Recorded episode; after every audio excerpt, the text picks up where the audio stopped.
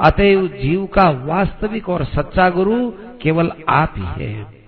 अपने कर्मों के बंधन में पड़ा हुआ ये जीवात्मा सुख की चेष्टा करता है, पर सुख इसको मिलता नहीं है। जब कभी भी संत कृपा से, महापुरुषों की कृपा से वो आपका भजन करने लगता है तो बहुत तत्काल इसकी असत बुद्धि नष्ट होती है। इसलिए ऐसा है, आप ही हम सबके परम गुरु हैं। जिस प्रकार सोने को स्वच्छ करना हो तो आग में रखना पड़ता है। उसी प्रकार से इस जीवात्मा पर भी तरह तरह का जो मैल चढ़ गया है, वो मैल भी आपकी शरणागति से दूर होता है। आप परम गुरु हो। जो कृपा आप कर सकते हो, वो कृपा इस संसार में दूसरा कोई नहीं कर सकता है। दुनिया में तो एक दूसरे की देखा देखी चलती है। अंधे ने अंधे का सहारा ले लिया, वो भी खड्डे में गिरेगा तो उसका अनुयायी भी खड्डे में गिरेगा। लेकिन सबके सन्मार्ग को दिखाने वाले आप हो, आपके पीछे चलने वाला व्यक्ति सदा तिर जाता है। अतः महाराज, आप हमको कोई विलक्षण ज्ञान दीजिए, जिस ज्ञान से हमारे अज्ञान नेत्र तो जो है वो खुल जाए, ज्ञान नेत्र हमारे खुल जाए, अज्ञान नेत्रों में अज्ञान आया हुआ ये दूर हो जाए। ऐसी प्यार भरी प्रार्थना सुन करके फिर भगवान ने उनको मत्स्य पुराण की कथा सुनाई और तब तक भगवान ने हयग्रीव को मार दिया और वेदों को लाकर वापस ब्रह्मा जी को सुपुर्द कर दिया। ये अवतार जो कथा है मत्स्यावतार की कथा है, इसके सुनने से पाप नष्ट होते हैं। परीक्षित मैं मत्स्यावतार रूप भगवान के चरणों में प्रणाम करता हूँ, जिन्होंने प्रलय काल के अंदर लुप्त वे वेदों की रक्षा की और सृष्टि के तत्वों की रक्षा की थी, जिन्होंने मत्स्य पुराण के द्वारा दुनिया का अज्ञान दूर किया। ऐसे भगवान को मैं प्रणाम करता हूँ। भगवान के मत्स्यावतार के स्वरूप को प्रणाम के साथ आज की कथा को यहाँ विराम दिया जाता है। अनंत कोटि ब्रह्मांड नायक। सच्चिदानंद घन आनंद कंद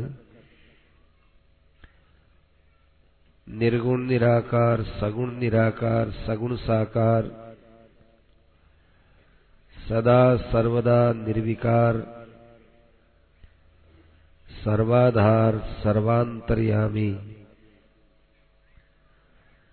अनाथनाथ, दीनानाथ, जगन्नाथ भगवान श्री यदुनाथ, श्री कृष्ण चंद्र के पावन श्री चरणों में सादर प्रणाम कर। भगवत स्वरूप, श्रीमद् भागवत महापुराण एवं समस्त भागवतों के श्री चरणों में सादर प्रणाम कर। श्रीमद् भागवत की लोक पावनी, भगवत हृदय आह्लादकारिणी पावन कथा में आस्था रखने वाले समस्त सज्जनों, माताओं, बहनों का हार्दिक अभिनंदन कर भगवान की प्रसन्नता के लिए किए जाने वाले इस पवित्र धाम में भागवत कथा ज्ञान सत्र के पाक्षिक अवसर पर आज की कथा का शुभारंभ ईश कथा नामक नवमे स्कंद से किया जा रहा है। श्रीमद् भागवत का ये नवम स्कंद भगवान की अवतार लीलाओं को और भगवान के प्यारे भक्तों की लीलाओं को बताने वाला है। इस कथा का लक्षण करते हुए सुखदेव जी महाराज ये बता चुके हैं कि अवतारानुचरितम हरे और अस्यानुवर्तिनाम सताम ईश कथा प्रोक्ता है नाना आख्यानोपभृंगिता। जिसमें भगवान का और भक्तों का चरित्र हो, वो ईश कथा कही जाती है। नवम स्कंद के सुनने के पश्चात, अपने लोग दशम स्कंद में भगवान के लीला राज्य में प्रवेश करने के अधिकारी होंगे। जिस प्रकार गंगा के तट पर पहुँचने के पश्चात ही हम गंगा जी में स्नान करने के अधिकारी बनते हैं। बिना तट पर आए हम स्नान नहीं कर सकेंगे। उसी प्रकार भगवान लीला रूप गंगा में स्नान करने के लिए ये ईश कथा नामक नवम स्कंद का अध्ययन करना, इसकी कथा सुनना बहुत आवश्यक है। कारण कि संतों का चरित्र सुने बिना, भक्तों के चरित्र को सुने बिना भगवान की विशेष कृपा नहीं मिलती। और भगवान की विशेष कृपा के जाने बिना, मिले बिना, भगवान की विशेष कृपा में डूबे बिना भगवान की लीलाओं का स्वारस्य नहीं मिलता। लीला सुन तो लेते हैं सुनी हुई लीला से बहुत लाभ है, पर एक लीला में से टपकने वाला रस है, वो रस हमको भगवान की कृपा से मिलता है। तो अब तक जितने भागवत के स्कंदों के विवेचन हुए हैं, वे सब यहाँ तक लाने के लिए हुए हैं। भागवत का अधिकारी, भागवत का साधन और जिस सृष्टि में हम आए हैं, उसके मूल आधार भगवान, जीव के पुरुषार्थ, भगवान का पराक्रम, भगवान का पोषण और जीव का निर्माण और जीव के द्वारा और भगवान के द्वारा फैलाया जाने वाला सद्धर्म, ये सब हमको भगवान की पावन कथाओं में प्रवेश कराने के लिए मानो वे हाथ पकड़ करके उस लीला राज्य में ले जाने के लिए हो। जैसे कोई राजा हो, राजा अंतपुर में रहता हो, अब उस राजा के दर्शन हमको करने हो तो बाहर कई प्रकार से उनकी रक्षा के कवच होते हैं, कई और कक्ष भी होते हैं। उन सब कक्षों में राजा के सेवक पार करते कराते कराते और अंत में ले जाकर जैसे राजा से मिला देते हैं, उसी प्रकार से पहले स्कंद से लेकर नवम स्कंद तक की समस्त कथाएँ हमको भगवान के लीला राज्य के दर्शन कराने में सक्षम है। और आइए आप हम सभी अपने परम इष्ट प्रभु का ध्यान करते हुए श्रीमद् भागवत के उस दिव्य लोक में प्रवेश करते हैं, जहाँ श्री सुखदेव जी महाराज अनेकानेक ऋषियों के बीच प्रायोपवेश के लिए बैठे हुए राजा राजाधिराज श्री परीक्षित जी को उनके पूछे हुए प्रश्न के अनुसार भगवान की और संतों की लीलाओं को कह रहे हैं। एक बात है, नवम स्कंद की कथाओं को सुनने से पहले थोड़ा मन में श्रद्धा का भाव बनाए रखिएगा, कारण कि भगवान की लीला जैसे हमारे बुद्धि से पकड़ में नहीं आती, ऐसे भगवान के परम भक्तों की लीला भी समझ में नहीं आती है। कभी कभी तो हमारी कल्पनाओं के बाहर संतों का चरित्र जब सामने आता है, तब हमारे हृदय की श्रद्धा की कमी के कारण से हम लोग उसके ऊपर और ही ढंग का विचार कर लेते हैं। और विचार करते करते यहाँ तक हमारे मन में कुविचार आ जाता है कि ये सुखदेव जी ने कैसे बात कह दी। ये असंभावित बात वेद जी ने कैसे लिख दी? और इन बातों के कहने सुनने से परीक्षित की कैसे मुक्ति हुई होगी? ये सब प्रश्न हमारे कलुषित हृदय के द्योतक होते हैं। इसलिए इतनी देर तक जो हमने चरित्र सुना है, वो हमारे हृदय के जन्म जन्मांतर के कालुष्य को दूर करने के लिए सुना है। अतएव हमारी श्रद्धा की परीक्षा आज के इन चरित्रों में है, क्योंकि भगवान के प्रति तो हमारे मन में एक सनातन भाव बैठा हुआ है कि भगवान तो लोकोत्तर महापुरुष है, परंतु ये हमारे साथ ही, हमारे ही लोक में, हमारे ही संग में और हमारे ही ढंग के जो मनुष्य हैं, उनमें ये दिव्यता अथवा ये अटपटापन कैसे आया होगा यहाँ हमारी श्रद्धा में कुछ कमी आती है।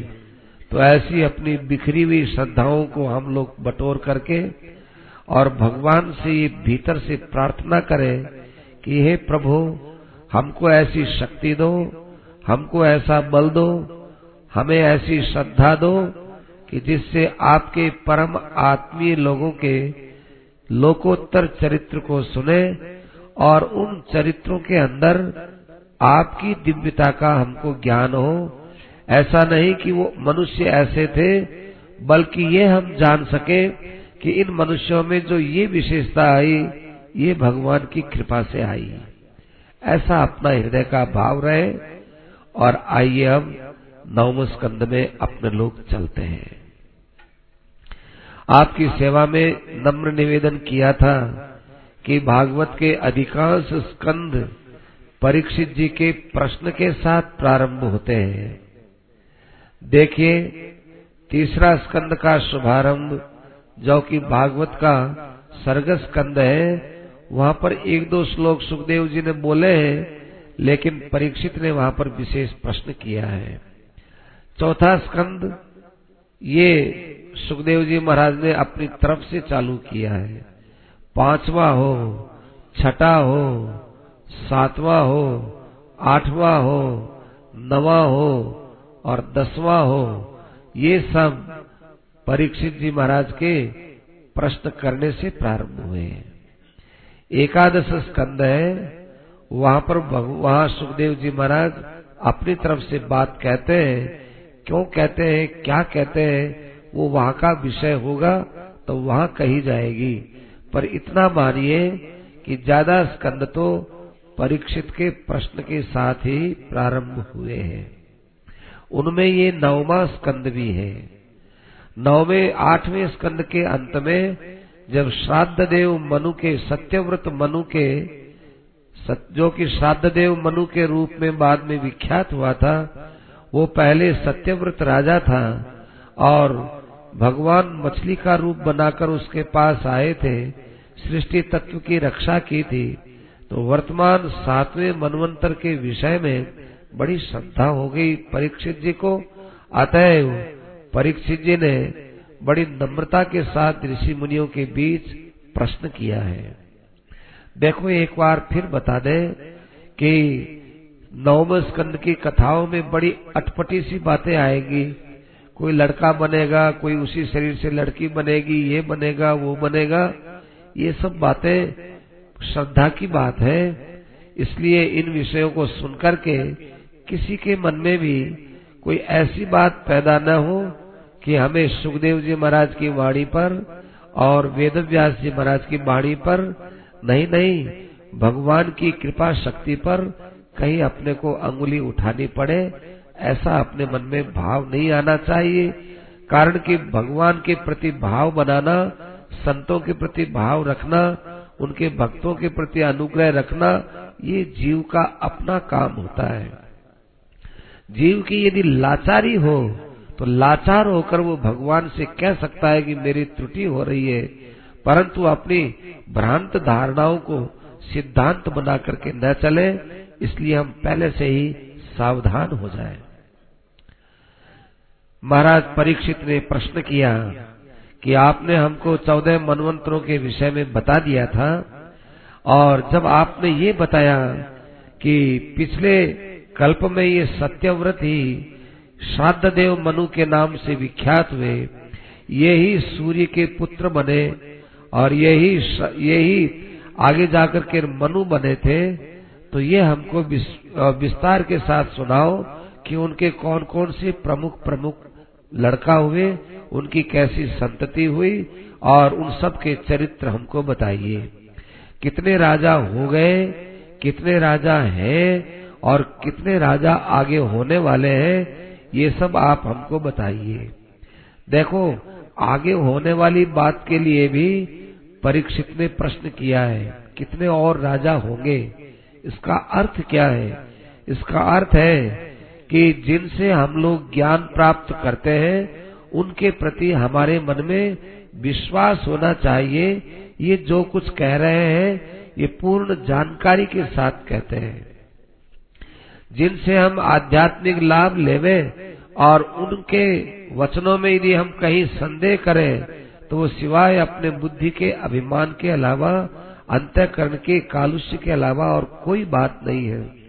तो परीक्षित ने कितनी सरलता के साथ कहा कि ये भूता और भविष्याश्च। जो हो चुके उनको कहो और जो आगे राजा होने वाले हैं, उनको भी आप कहो। तो सूत जी महाराज कहते हैं कि परीक्षित के द्वारा जब ब्रह्मवादियों की सभा में ये प्रश्न उठाया गया, सुखदेव जी महाराज बहुत प्रसन्न हो गए। और प्रसन्न होकर के कहने लगे कि देखो परीक्षित मनुवंश को कहना किसी के बस की बात नहीं है। सैकड़ों वर्ष लग जाएँगे, इसका ये लड़का, इसका ये लड़का, इसका ये लड़का, ये कोई बताने चलेगा तो सैकड़ों वर्ष बीत जाएँगे। तुम्हारी आयु तो बहुत थोड़ी है, इसलिए किसी भी वंश के विषय में सुनना हो तो हम तुमको एक बात बता दें। कोई भी वंश हो, कोई भी जाति हो, कोई भी धर्म हो कोई भी प्राणी हो, उसका वंश जानना हो कि इसका वंश क्या है तो उसका एक तरीका है। सुखदेव जी महाराज कहते हैं कि वो तरीका यह है भाई परीक्षित कि सहस्र शीर्षा भगवान, जो कि सबकी आत्मा है, वे कल्प के पहले अपने आप में सारे संसार को समेटे हुए थे। उनके नाभि कमल से ब्रह्मा जी पैदा हुए और ब्रह्मा जी से मरीची पैदा हुए। और मरीची से कश्यप पैदा हुए और कश्यप जी के अदिति के गर्भ से ये आदित्य पैदा हुए, जिनमें विवस्वान सबसे बड़े थे और विवस्वान के शाक्त देव नाम के मनु पैदा हुए।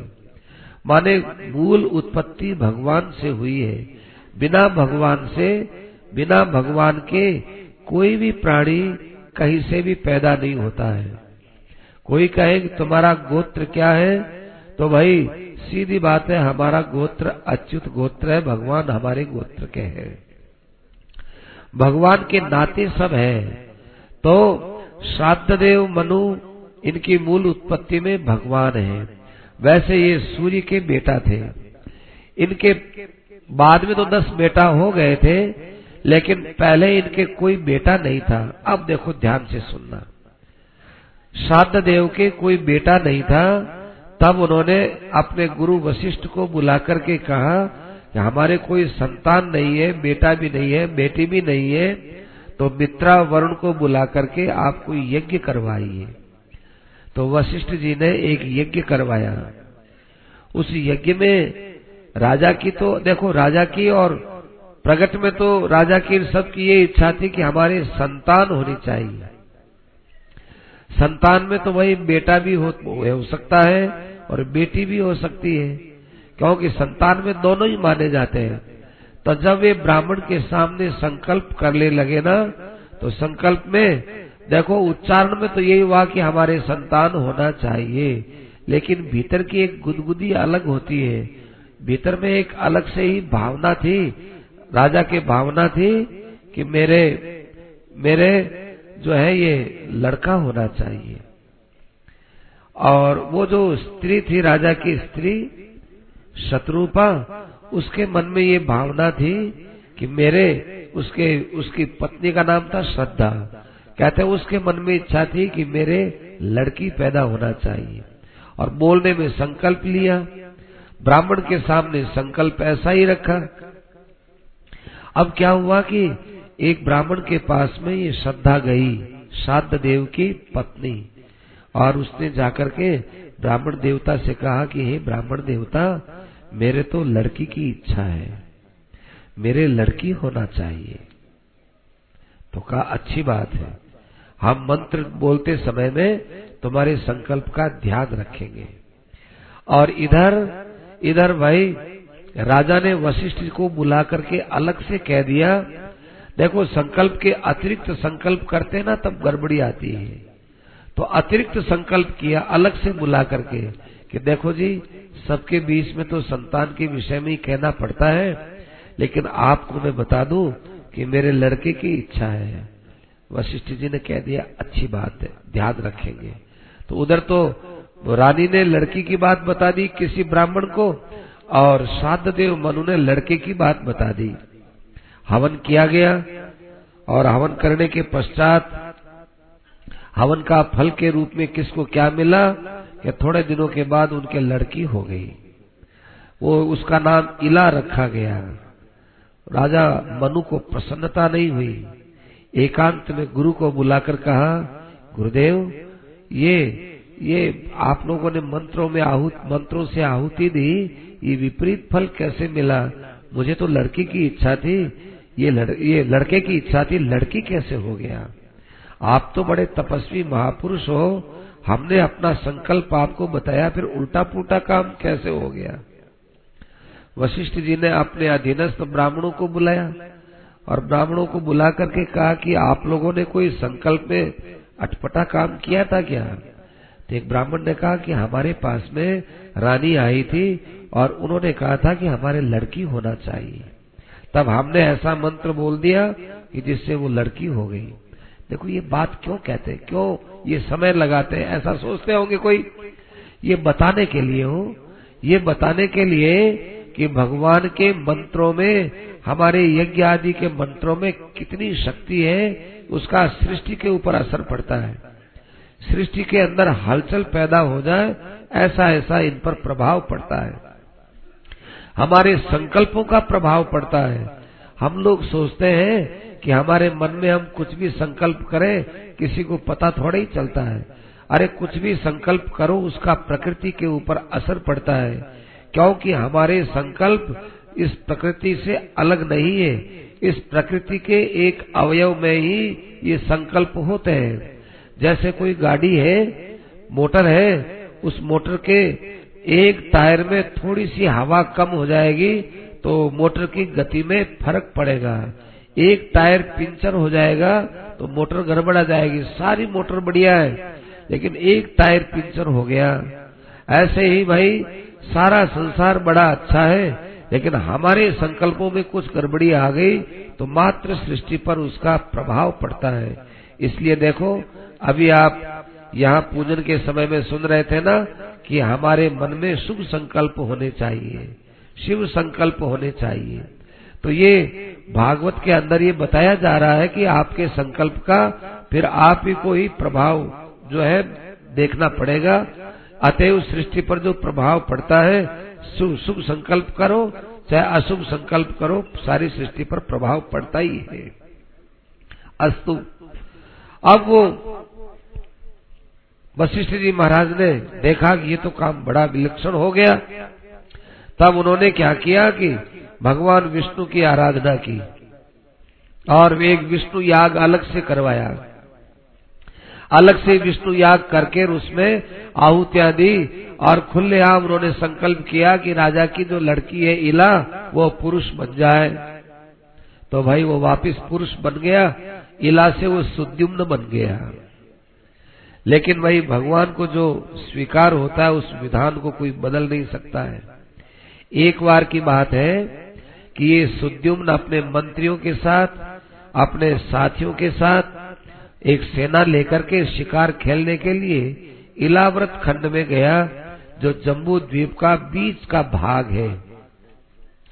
इलाव्रत खंड में जाने पर जो ही उसकी सीमा में प्रवेश किया तो वहाँ सबका बड़ा विचित्र भाव हो गया। घोड़े थे, वो घोड़ी हो गए। और जो पुरुष थे, वो स्त्री हो गए।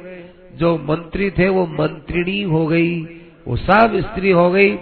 राजकुमार था, वो राजकुमारी हो गया।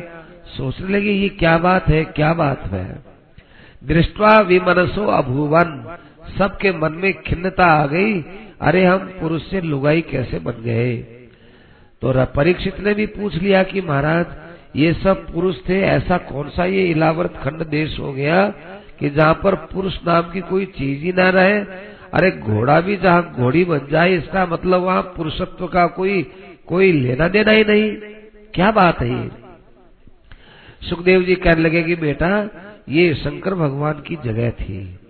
भगवान शंकर, पार्वती वहाँ पर विराजमान थे तो एक बार कई ऋषि मुनि आए शंकर जी से ज्ञान प्राप्त करने के लिए।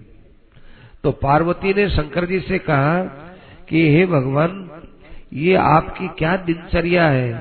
कैलाश पर्वत पर जाए तो वहाँ पर इन साधुओं का झुंड आपके पीछे पीछे आपके शिवलोक में जाए तो वहाँ आप जो हल्ला कर करके अपने भक्तों को बुलाते रहते हैं, आ जाओ आ जाओ आ जाओ।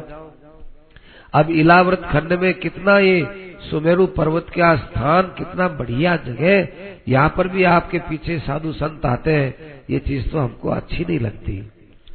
तो वो जो साधु संत आए थे, उन्होंने देखा कि भाई हमारे आने से पार्वती जी को प्रसन्नता नहीं होती तो भाई जब तक माँ प्रसन्न नहीं होगी तो बच्चे को फिर जो है, कैसे पाल मिलेगा, कैसे बच्चे उन्नत होंगे तो वे संत थे, वो हाथ जोड़ करके सीधे रवाना हो गए। माँ को प्रसन्नता नहीं है तो फिर अपन चले जाए यहाँ से। वो जाने लगे तो भाई, फिर भगवान शंकर ने पार्वती को देखा कि पार्वती के मन में खिन्नता बहुत आ गई। तो भगवान शंकर ने पार्वती को प्रसन्न करते हुए कहा कि देखो पार्वती, ये मेरे जो संत है, ये तो आज यहाँ से चले गए हैं। अब इसके बाद इस इलाव्रत खंड में कोई भी प्राणी आएगा, यहाँ मेरे अलावा सारे प्राणी स्त्री रूप में ही रहेंगे। तो भाई, अब तुमको कोई संकोच नहीं होगा?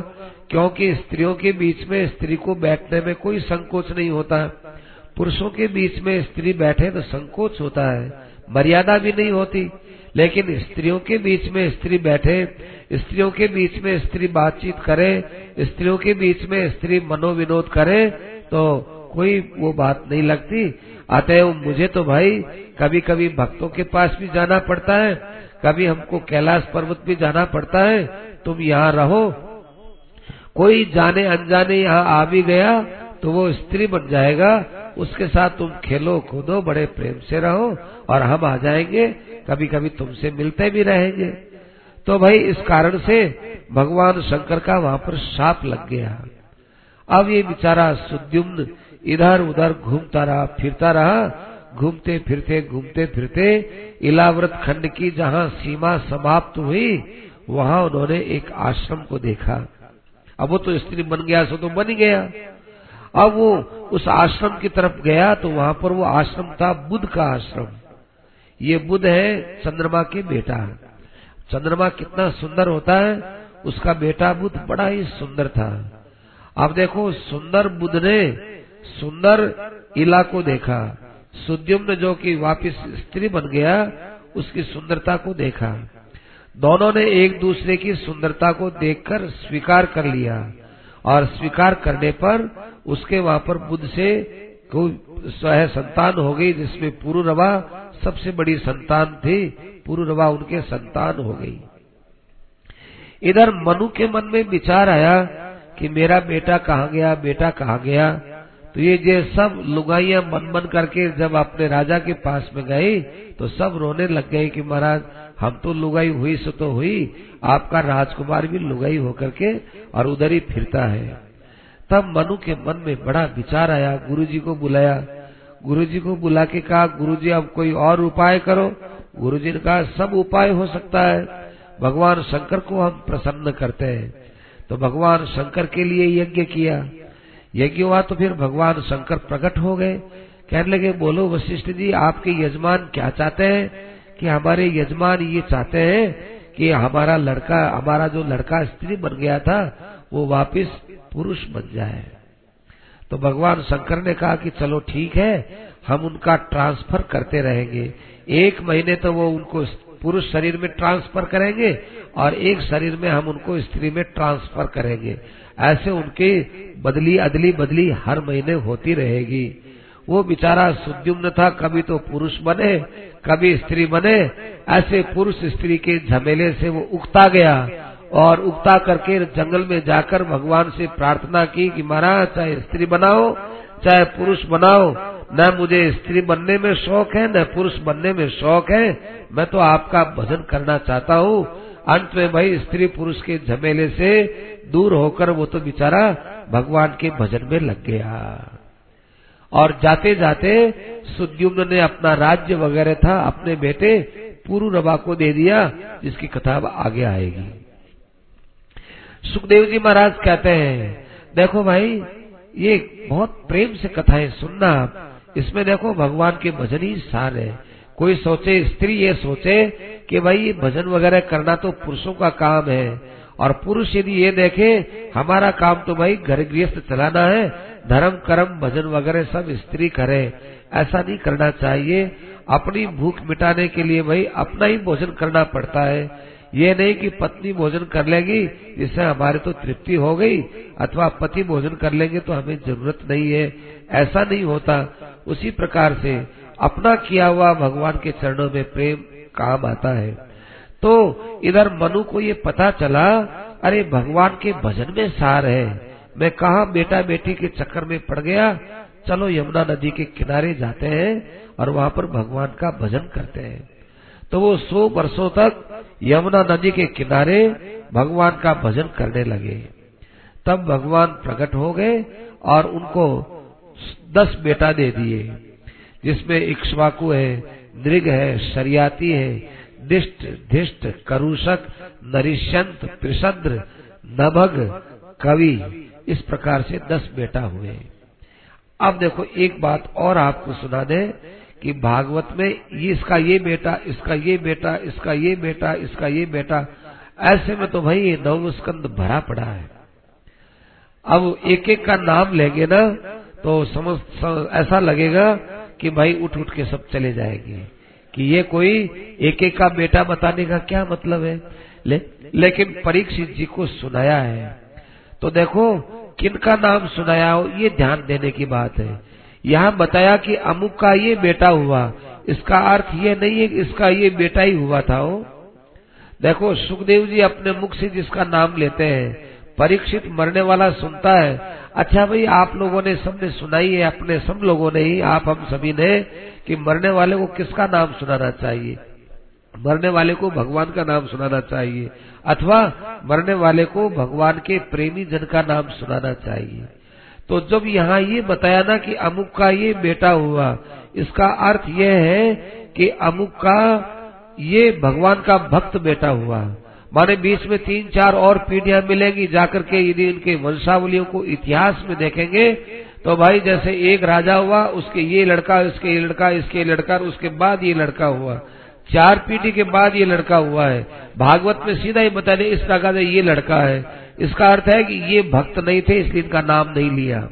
लड़का वही होता है, पुत्र वही होता है भाई, जो अपने माँ बाप को अपनी भक्ति के द्वारा उनको सुख दे सके और उनको आनंदित कर सके।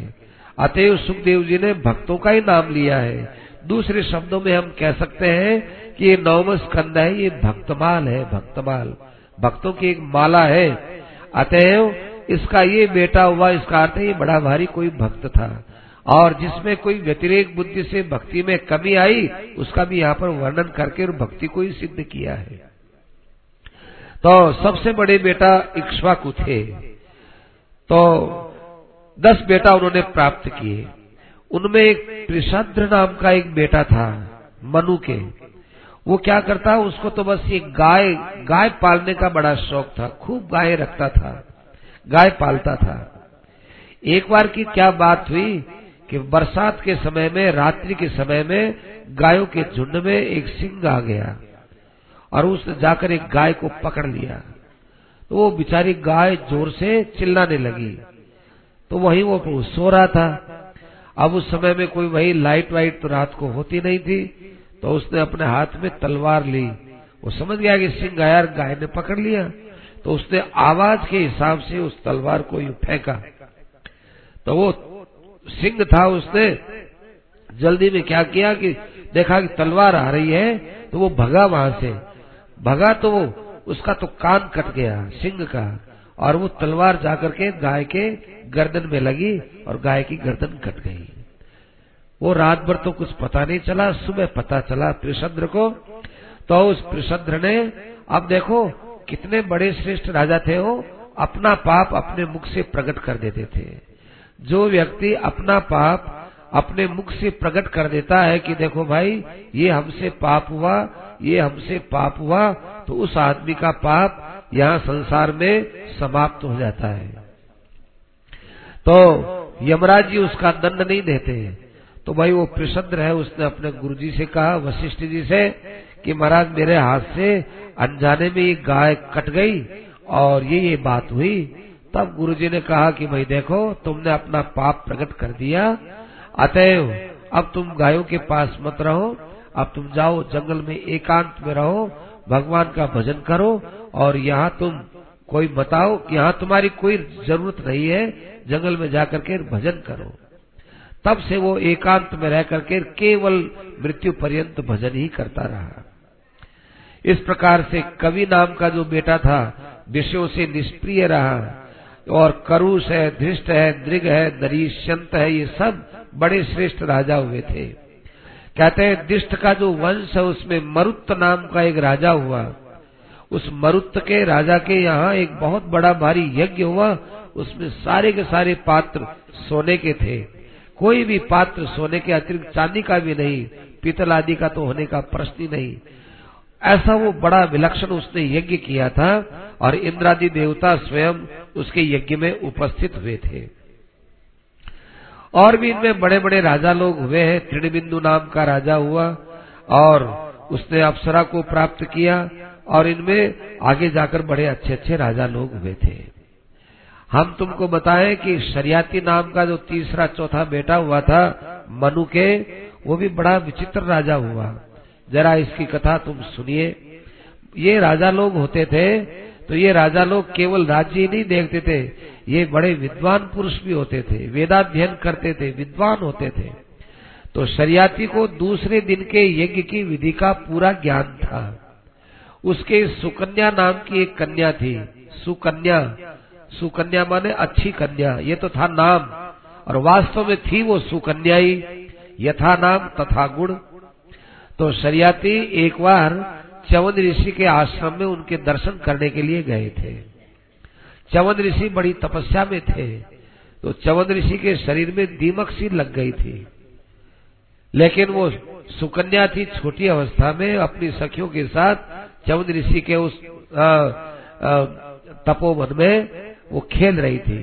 खेलते खेलते बच्चों की कुछ आदत है छेड़खानी करने की तो वह वो जो शरियाती थी, उसने एक तिनका लिया। तिनका लेकर के और अपने सखियों से कहा, इधर आओ सखी, इधर आओ। ये देखो जुगनू जैसे क्या चमकता है। ऐसे करके उन्होंने कुछ आँख के अंदर वो तिनका लगाया। इतने में उनके आँख से आँसू आने लगे और खून आने लगे। अब तो वही सबका पेट दुखने लग गया। सारी सरियाती की जो सेना थी, उसके अंदर रहने वाले पुरुष थे, सबके वहाँ पेट में बड़ी भारी तकलीफ़ हो गई। सब चिल्लाए कि भाई क्या हो गया, क्या हो गया? इस ऋषि के आश्रम में किसी ने कोई अपराध किया है क्या? तो सरियाती से, सरियाती ने पूछा, सुकन्या से कि बेटा, तुमने कोई चंचलता तो नहीं की? कि और तो कोई चंचलता नहीं की? यहाँ एक जुगनू था, जुगनू। उस जुगनू के साथ में मेरे तिनका लेके उसको ज़रूर यूँ छेड़ा था। कि कौन सा जुगनू बताओ? जाके बताया कि ये देखो, अरे, ये सहेश भगवान चवन है। ये तो साक्षात भगवान चवन ऋषि है बेटा। तुमने इनके साथ ये क्या छेड़खानी कर दी? कि मुझे तो पता ही नहीं था। तब शरियाती ने अपनी कन्या को ले जाकर तपस्या करने वाले चवन ऋषि के सामने हाथ जोड़ के कहा, ये कन्या है, इस कन्या को मैं आप ही को सुपुर्द करता हूँ। उन्होंने उस कन्या को जो है सुपुर्द कर दिया। वो थे तपस्या में। अब भाई थोड़े दिनों के बाद वो तपस्या से उठे और सुकन्या से पूछा। सुकन्या ने कहा कि मेरे पिता आपको सुपुर्द करके गए हैं। तो बड़े राज़ी हो गए। सुकन्या बड़े, सुकन्या के व्यवहार से चवन ऋषि बड़े प्रसन्न हो गए।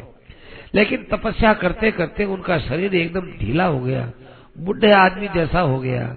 झुर्रिये पड़ गई और आँखों से उनको कैसे ही दिखने लगा और ये सब चमड़ी लटक लटक हो गई। एक दिन अश्विनी कुमार आए। अश्विनी कुमारों से बात करते हुए चवन ऋषि ने कहा कि देखो, हमारा शरीर ये लटक लटक हो गया, तुम्हारे पास कोई दवाई है? कि हाँ है, हम अभी कर देते हैं। तो करो कोई उपाय। तो उस समय में उन्होंने एक कुएँ के अंदर चवन ऋषि को ले जाकर के स्नान करवाया। तो चवन ऋषि ने भी स्नान किया और दोनों अश्विनी कुमारों ने भी स्नान किया। अब थोड़ा सा ध्यान से सुनना। अब वो डुबकी लगा करके और बाहर आए तो वही चवन ऋषि और अश्विनी कुमार इनके शरीरों में कोई भेद मालूम नहीं दिया। चवन ऋषि का शरीर एकदम देवताओं के समान देदीप्यमान ज्वाजल्यमान हुआ, चमकने वाला। अब अश्विनी कुमार भी दोनों वहाँ हैं और ये अपने चवन ऋषि भी तीनों हैं। तब वो सुकन्या इन तीनों के पास में जाकर के और हाथ जोड़ करके रोने लगी। हे अश्विनी कुमारों मेरे पति चाहे बूढ़े थे, चाहे मेरे पति की चमड़ी लटकती थी, चाहे जो भी थे, वो पति आखिर मेरे थे, मेरे लिए तो वो पति ही थे। मुझे पति की सुंदरता नहीं चाहिए, मुझे पति की वास्तविकता चाहिए, मुझे पति चाहिए पति, क्योंकि पति के बिना, मैं पति के बिना पत्नी का कोई जीवन नहीं होता। तो हे अश्विनी कुमारों, मैं तो आप तीनों में से मेरे पति को पहचान नहीं पाई, क्योंकि रूप बदल गया। अब आप ही कृपा करके हमको बता दो। तो अश्विनी कुमारों के नेत्रों में जल आ गया कि वाह, कितना विलक्षण इसका पातिवृत्य है। पातिवृत्य भाव कितना उज्जवल है। दोनों ने कह दिया कि ये आपके पति है। तब वो अपने पति को प्राप्त करके बड़ी आनंदित हुई। एक दिन की बात है कि अपनी कन्या से मिलने के लिए शरियाती चमन ऋषि के आश्रम में आए। अब शरियाती को ये पता नहीं था कि ये क्या अश्विनी कुमारों ने मेरे जवाई का रूप बदल दिया, क्या कुछ पता नहीं था। वो आश्रम में आए और आश्रम में एक जवान पुरुष के साथ में अपनी कन्या को देखा तो वो आश्रम से एकदम नाराज़ होकर के जाने से लगे और चिल्लाए पहले कि मेरे कुल में तूने कहा कलंक लगा दिया, अपने बूढ़े पति को तूने कहीं भेज दिया और तूने भाई ये ये जवान पुरुष को जाने कहा से उठा करके और यहाँ रख दिया। ऐसे करके हमारे कुल में तूने कलंक लगाया है, ये किया है, वो किया है। खूब नाराज़ हुए। वो सुकन्या, हंसती रही। हँसते हँसते पिताजी के पास गई। देखो पिताजी, आप जो बोलते हो, ऐसी आपकी बेटी नहीं हो सकती है। तो कैसे नहीं हो सकती? मैंने बूढ़े चवन ऋषि को तुम्हें दिया था। ये ये छोकरा कौन आ गया? तो सुकन्या ने उनसे कहा, अपने पति से कहा कि बताइए जी, आप कौन है? वह भी खूब हंसे। फिर जब मालूम चला कि ये अश्विनी कुमारों की कृपा से मेरे जवाई का शरीर सुंदर हो गया, जवान हो गए, उनको बड़ा संतोष हुआ। सरियाती ने कहा कि, बोलिए जवाई साहब, आप मुझे कोई आदेश दीजिए, कोई बात बताइए, मैं आपकी क्या सेवा करूँ? तब चवन ऋषि ने कहा कि, देखो, मेरा ये सुंदर शरीर तो अश्विनी कुमारों ने किया है। और अश्विनी कुमार यज्ञ के अंदर हिस्सा लेने के अधिकारी नहीं है, इनको यज्ञ में हिस्सा मिलना चाहिए। तो कहा कि अच्छी बात है, यज्ञ में हिस्सा मिल जाएगा। तो एक यज्ञ करो। तो शरियाती ने एक यज्ञ किया और उस यज्ञ में चवन ऋषि वगैरह सब आए और अश्विनी कुमारों को भी वो यज्ञ का हिस्सा देने लगे। इतने में इंद्र ने आकर के और अपना वज्र लिया। वज्र लेकर के वो शरियाती पर आक्रमण करने के लिए आया। तो ऐसे मंत्र बोल दिए चवन ऋषि ने कि उनका हाथ यू का यू रह गया, ताला लग गया यहाँ अब हाथ हिला, कैसे हिलावे अब वो इंद्र जो है बड़ा गिड़गिड़ाया चवन ऋषि मेरा तो हाथ यूँ ही रह गया। तो भाई इस हाथ का उपयोग तो दुष्टों पर करना चाहिए ना। इस हाथ का उपयोग अधर्म करने वाले हो, उनके ऊपर करना चाहिए ना। तुम तो इस हाथ का उपयोग अपने भाई अश्विनी कुमारों पर करना चाहते हो चवन ऋषि पर करना, हमारे पर करना चाहते हो, शरियाती पर करना चाहते हो तो ये हाथ ऐसे ही रह जाएगा। क्या नहीं महाराज, अब आगे से मैं ऐसा काम नहीं करूँगा। देवताओं का हिस्सा है, देवताओं में जो अश्विनी कुमारों का हिस्सा है, वो हिस्सा इनको मिल जाएगा। तो भाई उन्होंने मंत्र बोल दिया, हाथ खुल गया। तब से भाई उनको ये सब हिस्सा मिलने लगा। इसके मूल में था सुकन्या का पातिव्रत्य आचरण। कहते हैं, शरियाती के तीन बेटा हुए थे। तीनों बेटों में उत्तान, मर्री, आनर्त और भूरी शैन आनर्त थे आनर्थ के रेवत नाम के एक बेटा हुआ और रेवत की बेटी हुई रेवती। कहते हैं, रेवत की बेटी रेवती ऐसा भी मानते हैं और ऐसा भी मानते हैं कि रेवत का एक कुकुदमी नाम का लड़का हुआ और कुकुदमी के रेवती पैदा हुई। कहते एक बार कुकुदमी के मन में आया कि मेरी बेटी का विवाह मैं छोटे मोटे पुरुषों के साथ क्या करूँ? सृष्टि में जो सबसे श्रेष्ठ हो, उसके साथ विवाह करूँ? तो ध्यान से सुनना हो, वो कुकुदमी अपनी बेटी को लेकर ब्रह्मा जी के लोक में चला गया। ब्रह्मा जी के लोक में इस शरीर से नहीं जाया जाता, पर नवम स्कंद के कुकुदमी वहाँ चले गए। क्योंकि ईश कथा है वो, ये महापुरुषों की कथा है। उसमें असंभव से भी संभव बातें हो जाती है। तो वो ब्रह्मा जी के वहाँ गया और ब्रह्मा जी उस समय में खूब आनंद के साथ में बैठे हुए, वहाँ कुछ चर्चाएँ में लगे हुए थे। तो जब वो चर्चाएँ समाप्त हुई उनकी, तब ये अकस्मात कुकुदमी आए और कहने लगे, ब्रह्मा जी, हम आपसे एक बात पूछते हैं कि आपकी सृष्टि में सबसे बढ़िया व्यक्ति कौन है जिसके साथ मेरी कन्या का विवाह करूँ? कहने लगे, अरे बड़भागी तुम यहाँ आए हो, सत्ताईस चतुर्युगी बीत गई। एक सत्ताईस तो देखो, सतयुग, सत्ताईस त्रेता, सत्ताईस द्वापर और सत्ताईस कलयुग। ये इतना समय बीत गया, सत्ताईस चतुर्युगी बीत गई है। और तुम ये पूछते हो कि हमारे लड़की का विवाह किसके साथ करें? तो महाराज, इस काल का प्रभाव मेरे पर तो नहीं पड़ा, मैं तो बुढ़ा नहीं हुआ। और जिस लड़की का विवाह करने आया हूँ, वो लड़की भी बुढ़ी नहीं हुई। सत्ताईस चतुर्युगी कितना होता है? पर ये कालातीत कथा है वो। भागवत की जो कथाएँ है नवम स्कंद की कालातीत कथाएँ है। तब जो है ब्रह्मा जी ने कहा कि देखो, मेरी सृष्टि में तो सबसे अच्छा कोई नहीं है, लेकिन इस समय में पृथ्वी के ऊपर सबसे अच्छा एक पुरुष मैं बताता हूँ। इस समय में देखो, द्वापर और कलयु की संधि का समय चल रहा है। इस समय में सबसे अच्छा पुत्र है वो भाई पृथ्वी के ऊपर रहने वाला, वो है वसुदेव जी का एक लड़का है और उसका नाम बलराम है। तुम बलराम के साथ उसका विवाह कर दो। तब वो दौड़ा दौड़ा आया और बलराम जी के साथ उनका विवाह हो गया। सुखदेव जी महाराज आगे बोलते हैं, देखो इन कथाओं से बड़ी प्रेरणा मिलती है। आगे मिल, देखो इसमें क्या हो गया, ब्रह्मा जी ने भगवत संबंध करा दिया। भगवत संबंध होने से क्यों हो गया? भगवत संबंध क्यों कराया हो? एक पतिव्रता स्त्री इनके वंश में हुई। एक पतिव्रता के कारण से उस वंश के ऊपर कितना प्रभाव पड़ता है। सुखदेव जी महाराज कहते हैं कि मनु का बेटा था नभक, और नभक का बेटा था नाभाग। एक बार धन संपत्ति का बंटवारा हुआ। तो उस बंटवारे में नाभाग के भाइयों ने क्या किया कि सारी संपत्ति अपने पास में रख ली और उसको कहा, अपने माँ बाप को कहा कि आप तो नाभाग के हिस्से में हैं। आप नाभाग के हिस्से में हैं। माने माँ बाप का कभी विभाग नहीं होता। है लेकिन माँ बाप को भी एक संपत्ति मानी और संपत्ति मान करके और उसका विभाग कर दिया कि आप तो अपने जो है नाभाग के पास रहो, बाकी खेत, ज़मीन, जायदाद, महल, ये सब हम आपस में बांटते हैं। माँ बाप को ये बात बुरी लगी कि हमको जड़ संपत्ति के समान संपत्ति समझ ली। नाभाग गया हुआ था विद्या अध्ययन करने के लिए। वो विद्या अध्ययन करके आया और पिताजी से पूछा, पिताजी, आप अकेले क्यों हो? माताजी, आप अकेले क्यों भाइयों के बीच में क्यों नहीं रहते? कि क्या बताएँ बेटा, तुम्हारे भाइयों ने संपत्ति का बंटवारा कर लिया, सारी संपत्ति उन्होंने ले ली, और हमको भी एक जड़ संपत्ति मान करके और तुम्हारे हिस्से में हमको रख दिया। अब बताओ, हम तो एक खर्चे के घर हो गए और हमको उन्होंने संपत्ति मानी, जड़ चीज़ मानी।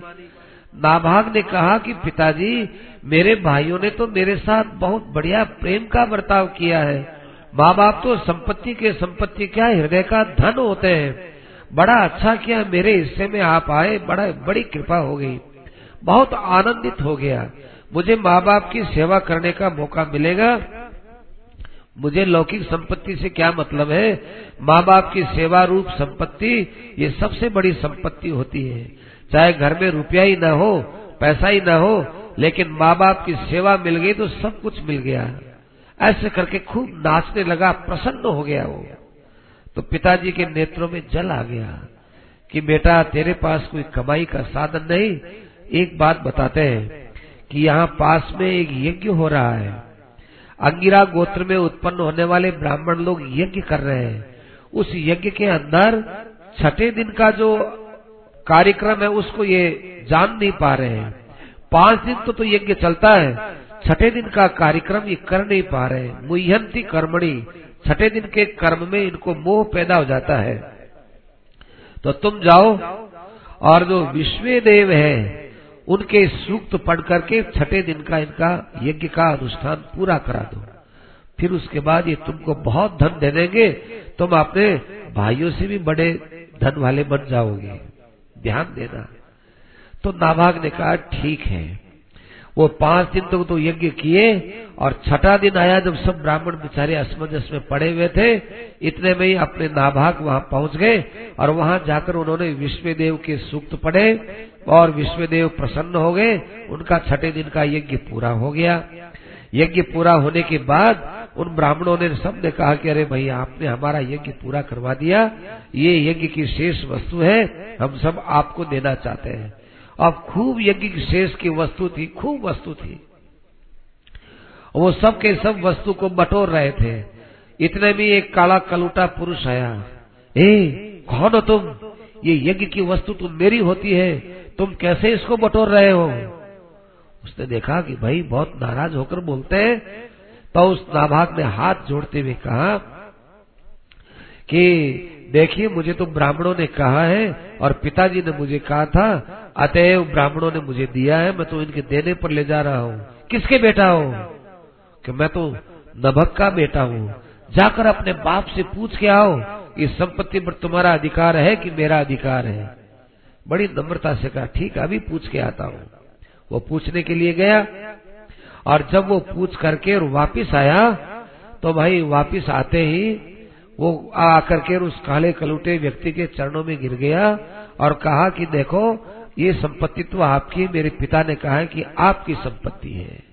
ये आपकी संपत्ति बात सुनना हुआ तो भाई वो काला कलूटा पुरुष और कोई नहीं था, ये अपने अपने चिर परिचित नीलकंठ महादेव थे।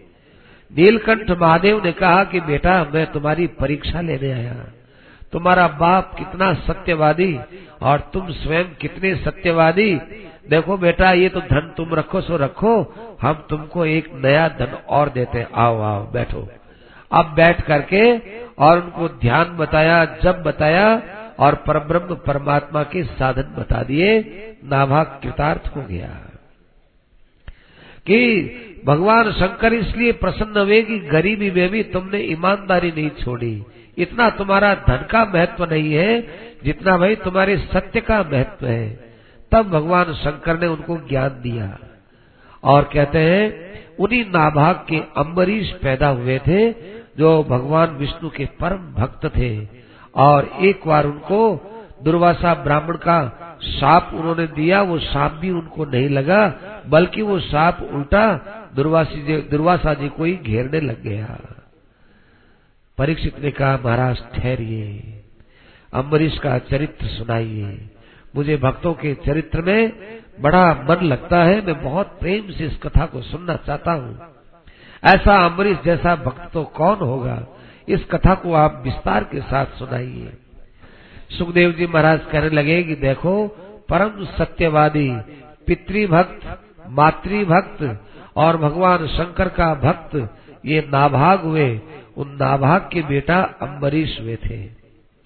अपने पिता के बाद सात समुद्र वाली इस पृथ्वी का अतुलित वैभव और राज्य अपने अम्बरीश के हाथों में आया, लेकिन अम्बरीश ने इस संपत्ति को स्वप्न के समान संपत्ति समझी। जैसे कोई आदमी स्वप्न में राजा बन जाए और जगने पर वो सड़कों पर पड़ा हुआ एक कंगाल ही है। उसी प्रकार से अम्बरीश ने देखा कि ये जागृत भी तो एक अज्ञान का स्वप्न है। देखो, एक ज्ञान का स्वप्न होता है, एक अज्ञान का स्वप्न होता है। ये जागृत क्या है? जागृत भाई, जागृत एक अज्ञान का स्वप्न ही है। जागृत कोई सत्य थोड़ा ही होता है। चाहे मैं कितनी सात समुद्र वाली पृथ्वी का राजा बन जाऊँ लेकिन ये राजा पना भी तो टिकने वाला नहीं है, अतएव ये स्वप्न है। उसको स्वप्ना सा समझते थे और भगवान वासुदेव में उनकी भक्ति ही बनी रहती थी, भक्ति को सत्य मानते थे। सुनो परीक्षित। सवई मन कृष्ण पदार विंदयो। देखो भगवान श्री कृष्ण के चरणार बिंदों में जब प्रेम पैदा हो, जिस मन से, वो मन सार्थक होता है। मन कहते ही उसको है हो जिसमें प्रेम पैदा हो। वाणी वही श्रेष्ठ होती है, जिससे भगवान के गुणानुवाद कहे जाए और जिससे भगवान का नाम लिया जाए। और हाथ तभी श्रेष्ठ होते हैं, जब मंदिर में जाए जाए, ठाकुर जी के सामने जोड़े जाए और इन हाथों से ठाकुर जी की सेवा की जाए। कान वही श्रेष्ठ है जिनसे भगवान की कथाओं को सुना जाए। और नेत्र वही श्रेष्ठ है जिससे भगवान के श्री विग्रह का दर्शन करें अथवा भगवान के प्रेमी जनों का दर्शन करें। और अंग संग तो भाई सत्पुरुषों के पास में रहे, उनके पास में रहना ही वास्तव में ये अंग संग श्रेष्ठ माना गया है। कान नाक की सार्थकता है कि भगवान के चरणों में लगा हुआ जो तुलसी रस है, तुलसी रस को हम सूंघे। पैरों की सार्थकता इसी में ही है कि हम भगवान विष्णु के मंदिर में जाएँ। कामना करना यही श्रेष्ठ है कि हम भगवान के दास होकर के रहे। हमारी कामना कब अच्छी लगती है? जब हम भगवान के दास होने की इच्छा करते हो तभी हमारा काम पवित्र हो जाता है। तो भाई, उन्होंने यही काम किया, खूब यज्ञ किया। यज्ञ से ये नहीं चाहा कि हमको स्वर्ग मिले यज्ञ से ये नहीं चाहा कि हमारा कोई संकट कटे यज्ञ से ये नहीं चाहा कि हमको अतुलित वैभव मिले, कुछ नहीं चाहा। यज्ञ करके उन्होंने भगवान की प्रसन्नता ही चाही कि हमारे इस यज्ञ से भगवान प्रसन्न हो, त्रिलोकीनाथ भगवान प्रसन्न हो। ऐसी उनकी मन में भावना रहती थी। गृहेशु दारेशु सुतेशु बंधुसु उन्होंने घर में, स्त्रियों में, पुत्रों में भाई बंधुओं में और घोड़े, रथ, महल इत्यादियों में असत बुद्धि कर दी कि ये वास्तव में टिकने वाला नहीं है, ये अपना है नहीं। जैसे हम किसी धनी आदमी के घर जाएँ, बहुत पैसे वाला आदमी है और उसका घर क्या है मानो महल ही है, लेकिन हम उस घर में जाते हैं, हमारे मन में स्वाभाविक बात रही, ये घर हमारा नहीं है। और वहाँ भोजन भी करते हैं वहाँ सोते भी हैं। सब कुछ करते हैं, जैसे वो घर का मालिक है, वो वहाँ रहता है, वैसे ही हम भी रहते हैं। लेकिन हम लोगों के भाव ये रहता है कि भाई, ये घर हमारा नहीं है। इसी प्रकार से अम्बरीश का ये भाव था कि इस जगत में कोई चीज़ हमारी नहीं है। तो एक दिन भगवान ने अपने सुदर्शन चक्र को बुला करके कान में कहा कि देखो सुदर्शन, तुम अम्बरीश के पास में सदा रहना। ये मेरा भक्त है। और जो जो मेरे भक्त हैं, भक्ति करने वाले हैं, उनके ऊपर कोई किसी प्रकार का संकट न आए तो ये सदा तुम लोगों का काम रहना चाहिए। अम्बरीश के पास में तुम रहो, अम्बरीश को भी पता न चले और अम्बरीश की कोई आफत आए तो तुम आफत से तुम लड़ लेना। अम्बरीश को कोई अपने संकट से लड़ने का मौका न मिले। देखो, भगवान ने कह रखा है हम लोग सोचते हैं कि हमारा ये संकट है, ये संकट दूर हो जाए तब भगवान की भक्ति करेंगे। भगवान कहते हैं, देखो, तुम भक्ति में लग जाओ। तुम्हारा संकट है, वो मेरा ही संकट है। मैं अपने आप उस संकट को दूर करूँगा। तुम उस संकट की तरफ़ ध्यान ही मत रखो। तुम तो मेरे भजन में लग जाओ। तो भाई, वो सुदर्शन चक्र था वो। सो जो है, अम्बरीश की सेवा में रहता था। एक बार अम्बरीश जी ने कार्तिक के महीने के अंदर ये विचार किया, एक साल का व्रत किया था और कार्तिक में उसकी समाप्ति थी कि भाई अब कार्तिक की एकादशी आएगी, एकादशी तक ये व्रत रहेगा द्वादशी की घड़ियों में इसका पालना करना है। ऐसा विचार करके और द्वादशी प्रधान एकादशी उन्होंने की थी। अब वो मधुबन में गए, भगवान का अभिषेक किया, ब्राह्मणों का खूब सत्कार किया, गौवे दान में दी सबको ब्राह्मणों को और संतों को भोजन वगैरह कराया और वो फिर जब एकादशी का सब कार्यक्रम पूरा हो गया और अब जो है वो व्रत करके, व्रत के अंदर द्वादशी की घड़ी आई और वो पारना करने वाले थे कि भाई अब द्वादशी की घड़ी बीत न जाए, अब पारना करने वाले थे, इतने में भाई दुर्वासा ऋषि आ गए। दुर्वासा ऋषि आए और कहने लगे, ओह राजन, क्या है, भोजन का समय है? हम अभी स्नान करके, संध्या करके आते हैं और अब तुम्हारे यही भोजन करेंगे। ध्यान है ना? आज हमारे एकादशी की पालना करनी है। कि ठीक है महाराज। अब वो गए स्नान करने के लिए। अब ब्राह्मणों का स्नान कोई मामूली थोड़ा ही होता है। वहाँ कितने ही तो मंत्र स्नान करने से पहले बोलते हैं।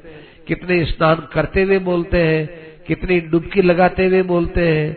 फिर कितने बाहर आकर के बोलते हैं। फिर उनके मंत्र चलते ही रहते हैं। जब तक कपड़ा वगैरह पूरा नहीं पहन ले इतने तो भाई द्वादशी की घड़ियाँ समाप्त हो रही थी। अम्बरीश ने अपने मंत्रियों से सबसे सलाह की कि देखो भाई, अभी तक ब्राह्मण देवता तो आए नहीं है पारणा करना ज़रूरी हो गया, क्या करें? द्वादशी की घड़ी यदि बीत जाएगी तो हमारे साल भर का अनुष्ठान का कोई अर्थ नहीं रहेगा। और ये ब्राह्मण है और अतिथि है, इनको भोजन कराने से पहले अपन भोजन कर लेते हैं तो भाई ये भी एक ब्राह्मण का अतिक्रमण ही होगा। अतिथि का अतिक्रमण होगा। क्या करें? कुछ समझ में नहीं आ रहा है। तब सबने ये निर्णय किया कि आप ऐसा करो, थोड़ा जल पी लीजिए। जल पीने से पारना भी हो जाएगी और अतिथि सत्कार की भी सुरक्षा हो जाएगी। वे आपने कुछ भोजन किया भी नहीं है। नाशितम अशितम चयत। न अशितम, आपने खाया भी नहीं और थोड़ा जल पी लिया तो कुछ ले भी लिया, पारणा भी हो गई। उन्होंने ले लिया, उन्होंने जल ले लिया जल पी लिया। उनको संतोष हो गया कि हमने पारना कर ली। अब आए दुर्वासा जी। दुर्वासा जी आएगी। एकादशी की घड़ी बीत गई है। तुमने पारना की कि नहीं की? कि महाराज, मैंने जल ले लिया पारना कर ली। तुमने पारना कर ली। अतिथि के भोजन से पहले तुमने पारना कर ली।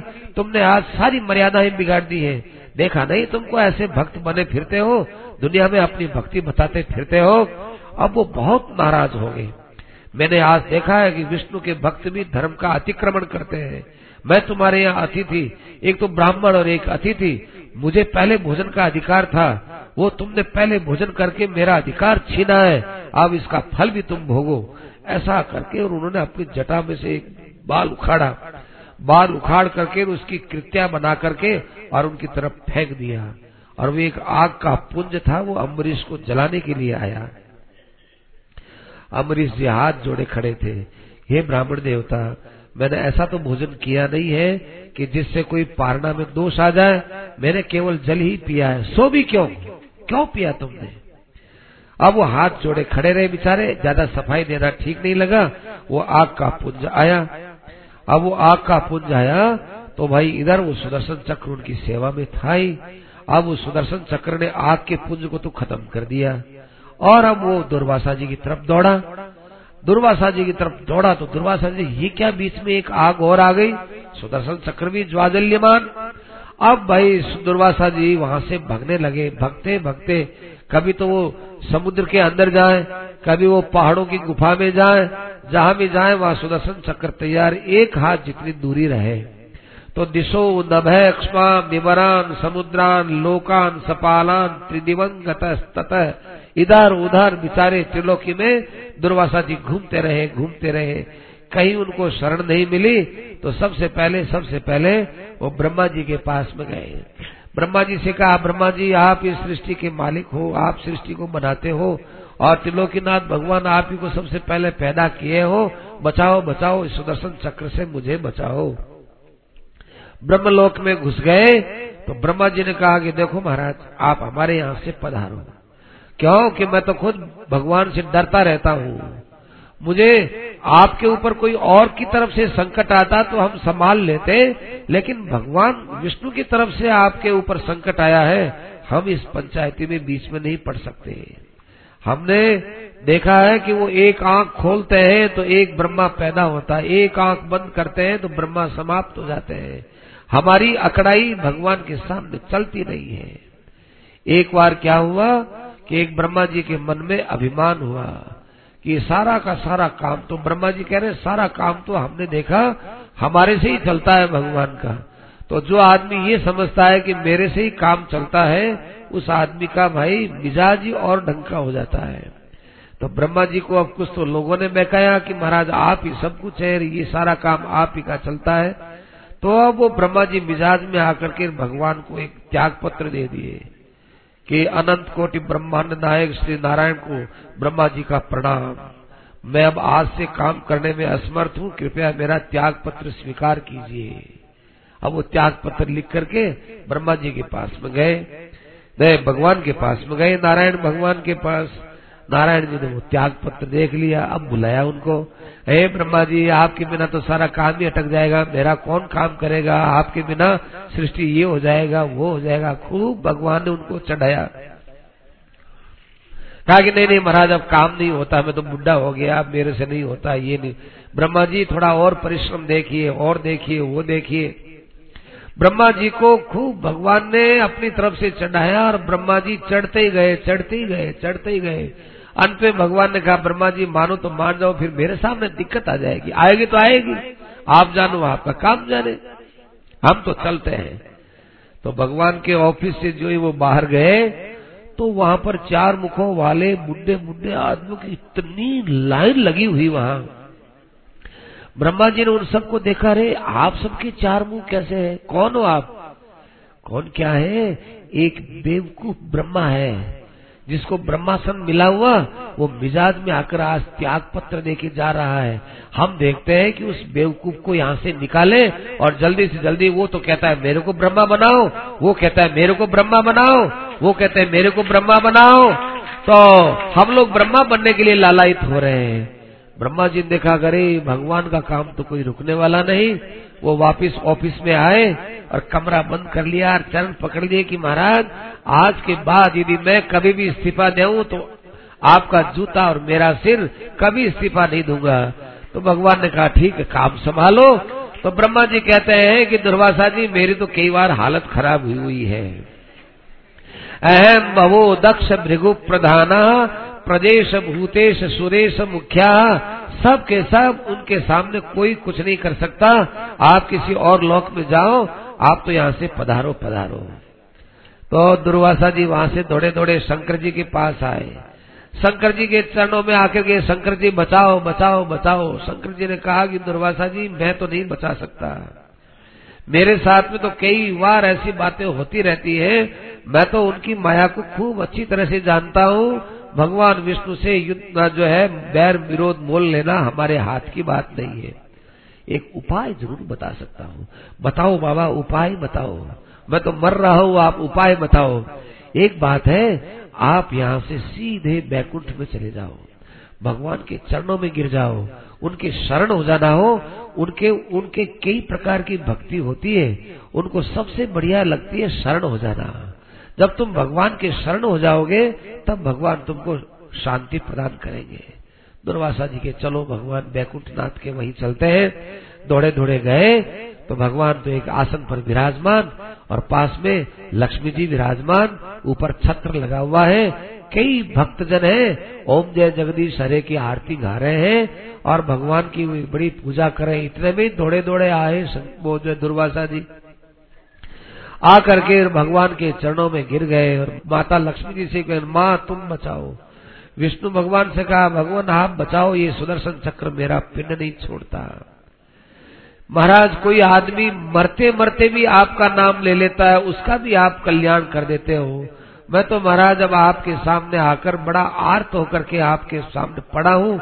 आप मेरी पुकार सुनो पुकार सुनो। अजानताते परमानुभावम। आपके भक्तों के अनुभव को परा, पराक्रम को मैं जान नहीं सका। मूर्खता से मैंने कदम तो उठा लिया। अब जो है मेरे पापों को आप भुला दीजिए मुझे क्षमा कर दीजिए। भगवान ने कहा कि देखो दुर्वासा जी आप कहाँ आ गए? अहम भक्त पराधीनो यह स्वतंत्र इव द्विज साधुभिर्ग्रस्त हृदयो भक्त जन प्रिय ब्रह्मा जी मैं स्वतंत्र नहीं हूँ। आपने देखा होगा कि वैकुंठनाथ भगवान, त्रिलोकीनाथ भगवान, अनंत कोटि ब्रह्मांड नायक भगवान, परात्पर पर ब्रह्म परमेश्वर, सर्वतंत्र स्वतंत्र होगा। आपने यही सोचा ना? नहीं नहीं नहीं, मैं स्वतंत्र नहीं हूँ। देखो ब्रह्मा जी, आप मेरी शरण में आए, तब मैं अपनी पोल बता देता हूँ। मेरी पोल यह है कि मैं भक्तों के पराधीन रहता हूँ। संतों ने अपने हृदय में मुझे निवास कर रखा है तो कहने के लिए तो मैं बैकुंठ में रहता हूँ। नहीं नहीं, मेरी असली जगह बैकुंठ नहीं है, मेरी असली जगह तो संत महात्माओं का हृदय होता है। अतएव, संत मेरे बिना दूसरे को कुछ नहीं समझते। वो जहाँ पेड़ पेड़ हो, चाहे वृक्ष हो, चाहे पर्वत हो, चाहे नदी हो, उन सबको वो मेरा ही स्वरूप समझते हैं। मेरे अलावा संतों को कोई पूछा जाए कि भगवान के अलावा संसार में कुछ है क्या? वो तो कहते हैं, कुछ नहीं, वासुदेव सर्वम। उनको तो केवल मैं ही मैं दिखता हूँ। तो बताओ, ऐसे संतों को मैं कैसे छोड़ सकता हूँ? वे मेरे लिए भी वे ही वे रहते हैं। मुझे सब संत ही संत दिखाई देते हैं। आप विचार करो दुर्वासा जी, कि संत लोग होते हैं, ये मेरे से ज़्यादा प्रेम करते हैं। क्योंकि संतों का शरीर, संतों का परिवार, संतों के बाल बच्चे संतों का पदार्थ, संतों की ज़मीन जायदाद, ये सब होती तो और लोगों के समान उनके पास भी होती है ना? उन सबसे प्रेम हटा करके, अरे ये तो प्रत्यक्ष में काम आने वाले, शरीर भी प्रत्यक्ष काम आने वाला माँ बाप भी प्रत्यक्ष काम आने वाले स्त्री पुत्र भी प्रत्यक्ष काम आने वाले रुपया पैसा ज़मीन जायदाद भी प्रत्यक्ष काम आने वाले इन सब का प्रत्यक्ष प्रेम छोड़ करके और वे भीतर ही भीतर इनमें छिपे हुए मेरे साथ प्रेम करते हैं। विचारों ने मुझे देखा नहीं, कहीं से सुन लिया, कहीं से कुछ मान्यता कर ली। इतने में बिचारे दृश्य जगत से प्रेम छोड़ करके अदृश्य रूप में मेरे से प्रेम करते हैं। दुर्वासा जी, ऐसे भक्तों के जब भाव की तरफ़ मैं विचार करता हूँ तो ऐसे भक्तों के भाव में कह नहीं सकता हूँ।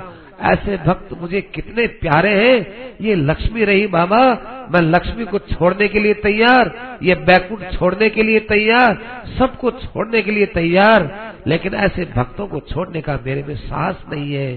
दुर्वासा जी, मैं बहुत पराधीन हूँ, मेरे बस की बात नहीं है। क्या बताऊँ? आपने तो आकर मेरे हृदय के भक्तों के प्रेम को छेड़ दिया। अब मैं भक्तों के अलावा दुनिया में किसी के साथ प्रेम करता भी नहीं हूँ। साधु लोग हैं, वो मेरा हृदय है, मैं संतों का हृदय हूँ। मद अन्य तेन जानती मेरे अलावा उन किसी की भी उनके मन में सत्ता नहीं तो मेरे मन में भी संतों के अलावा किसी और की सत्ता नहीं है। एक उपाय बता सकता हूँ। दुर्वासा जी देखते हैं कि यहाँ तो उपाय उपाय की बात चल रही है। पर और तो कोई उपाय भी तो नहीं है। तो कहा कि महाराज, बताओ, कोई उपाय बताओ। देखो आप आप अम्बरीश की शरण में चले जाओ। वो अम्बरीश यदि आपको क्षमा कर देंगे तो निश्चित रूप से आपका ये संताप दूर हो जाएगा। जाने से पहले पहले आपको बात कहना चाहता हूँ, दुर्वासा जी। इस दुनिया में लोगों ने देखा है कि तपस्या है, विद्या है ऊँचा कुल है, और कोई धन है, संपत्ति है, ये कोई भगवान को प्रसन्न करने का साधन होगा, बल होगा। ये बिल्कुल काम की चीज़ नहीं है। ये चीज़ें मुझे प्रसन्न नहीं कर सकती है, मुझे तो केवल भक्ति प्रसन्न कर सकती है, दुर्वासा जी। आप भक्ति को स्वीकार कीजिए कि बाबा, आप कहो उतनी बार हम भक्ति स्वीकार करें, आप कहो उतनी बार कान पकड़ करके उठ बैठ करें, कहा कि देखो, भक्ति मेरे पास नहीं मिलती है। भक्ति की दुकान मेरे पास नहीं है। मैं तो खुद भक्ति खरीदने के लिए मेरे भक्तों की दुकान के वहाँ जाता हूँ और उन भक्तों से कहता हूँ कि, अरे भक्तों, तुम्हारे पास जितनी भक्ति है, थोड़ी मुझे भी दे दो, ताकि उस भक्ति से मैं तुमसे प्रेम करके आनंदित हो और वो भक्त मांगने पर मुझे भक्ति देते हैं। जाओ अम्बरीश के पास ले उससे भक्ति और पाओ तुम आनंद। भक्ति सदा भक्तों के पास मिलती है, भगवान के पास नहीं मिलती। बेचारे दुर्वासा जी वहाँ से रवाना होकर आए और आकर के सीधे अम्बरीश के चरणों में गिर गए। और चरणों में गिर के कहने, अम्बरीश जी, बचाओ बचाओ बचाओ बचाओ। अम्बरीश जी ने कहा, अरे ब्राह्मण देवता, ये क्या करते हो आप? आप हमारे पैरों में गिरते हो। ब्राह्मण देवता को तो उन्होंने उठाया और सुदर्शन चक्र से प्रार्थना की। आप सुदर्शन चक्र से प्रार्थना करते हुए कहा, हे सुदर्शन जी, आप साक्षात तेजस स्वरूप है। आप सूर्य हैं, आप चंद्रमा हैं। नक्षत्रों की सारी कांति मिलकर के भी आपकी कांति की बराबरी नहीं कर सकती है। आप वायु के मालिक हो, आप तन्मात्राओं के मालिक हो हे सुदर्शन, आप भगवान के प्यारे प्यारे हो, बहुत ही प्यारे हो। सब शस्त्रों में भगवान के श्रेष्ठ शस्त्र हो। आप धर्म हो, आप में सत्य समाया हुआ है। आपके अंदर अमृत तत्व भी समाया हुआ है। आप किसी को मारना भी जानते हो तो किसी को जिलाना भी जानते हो। हे सुनाब, आपका उपयोग तो असुरों के लिए होता है। जिनकी बुद्धि में भगवान की भक्ति नहीं बसती और जिनके बुद्धि में पाप बसा रहता है, वहाँ आपका प्रयोग होता है। आपका तेज कभी व्यर्थ नहीं जाया करता। आपकी महिमा का कोई पार नहीं है। और आपके अंदर बड़ा ही विलक्षण बल छाया हुआ है। आप सारे संसार की रक्षा में काम आने वाले हो। आप तो सदा ब्राह्मणों की रक्षा करते हो, गवों की रक्षा करते हो, सत्पुरुषों की रक्षा करते हो। धर्म की रक्षा करते हो, उसमें आपका काम लिया जाता है। इस ब्राह्मण को बचाइए बचाइए बचाइए। मैंने अपने जीवन में कोई भी यदि पुण्य का काम किया है, उन सारे पुण्यों को मैं आपके अर्पित करता हूँ। मेरे सारे पुण्य ले लीजिए, एक हमारे दुर्वासा जी को बचा दीजिए। यदि मैंने सर्व गुणाश्रय भगवान के चरणों में जरा सी भी प्रीति की है तो हे सुदर्शन जी, आप उस प्रीति को ले लीजिए, लेकिन हमारे दुर्वासा जी को आप बचा डालिए। इस प्रकार से सुदर्शन चक्र का स्तवन किया। सुदर्शन चक्र एकदम शांत हो गया। और अब कोई दुर्वासा जी को सुदर्शन चक्र से कोई भय नहीं रहा।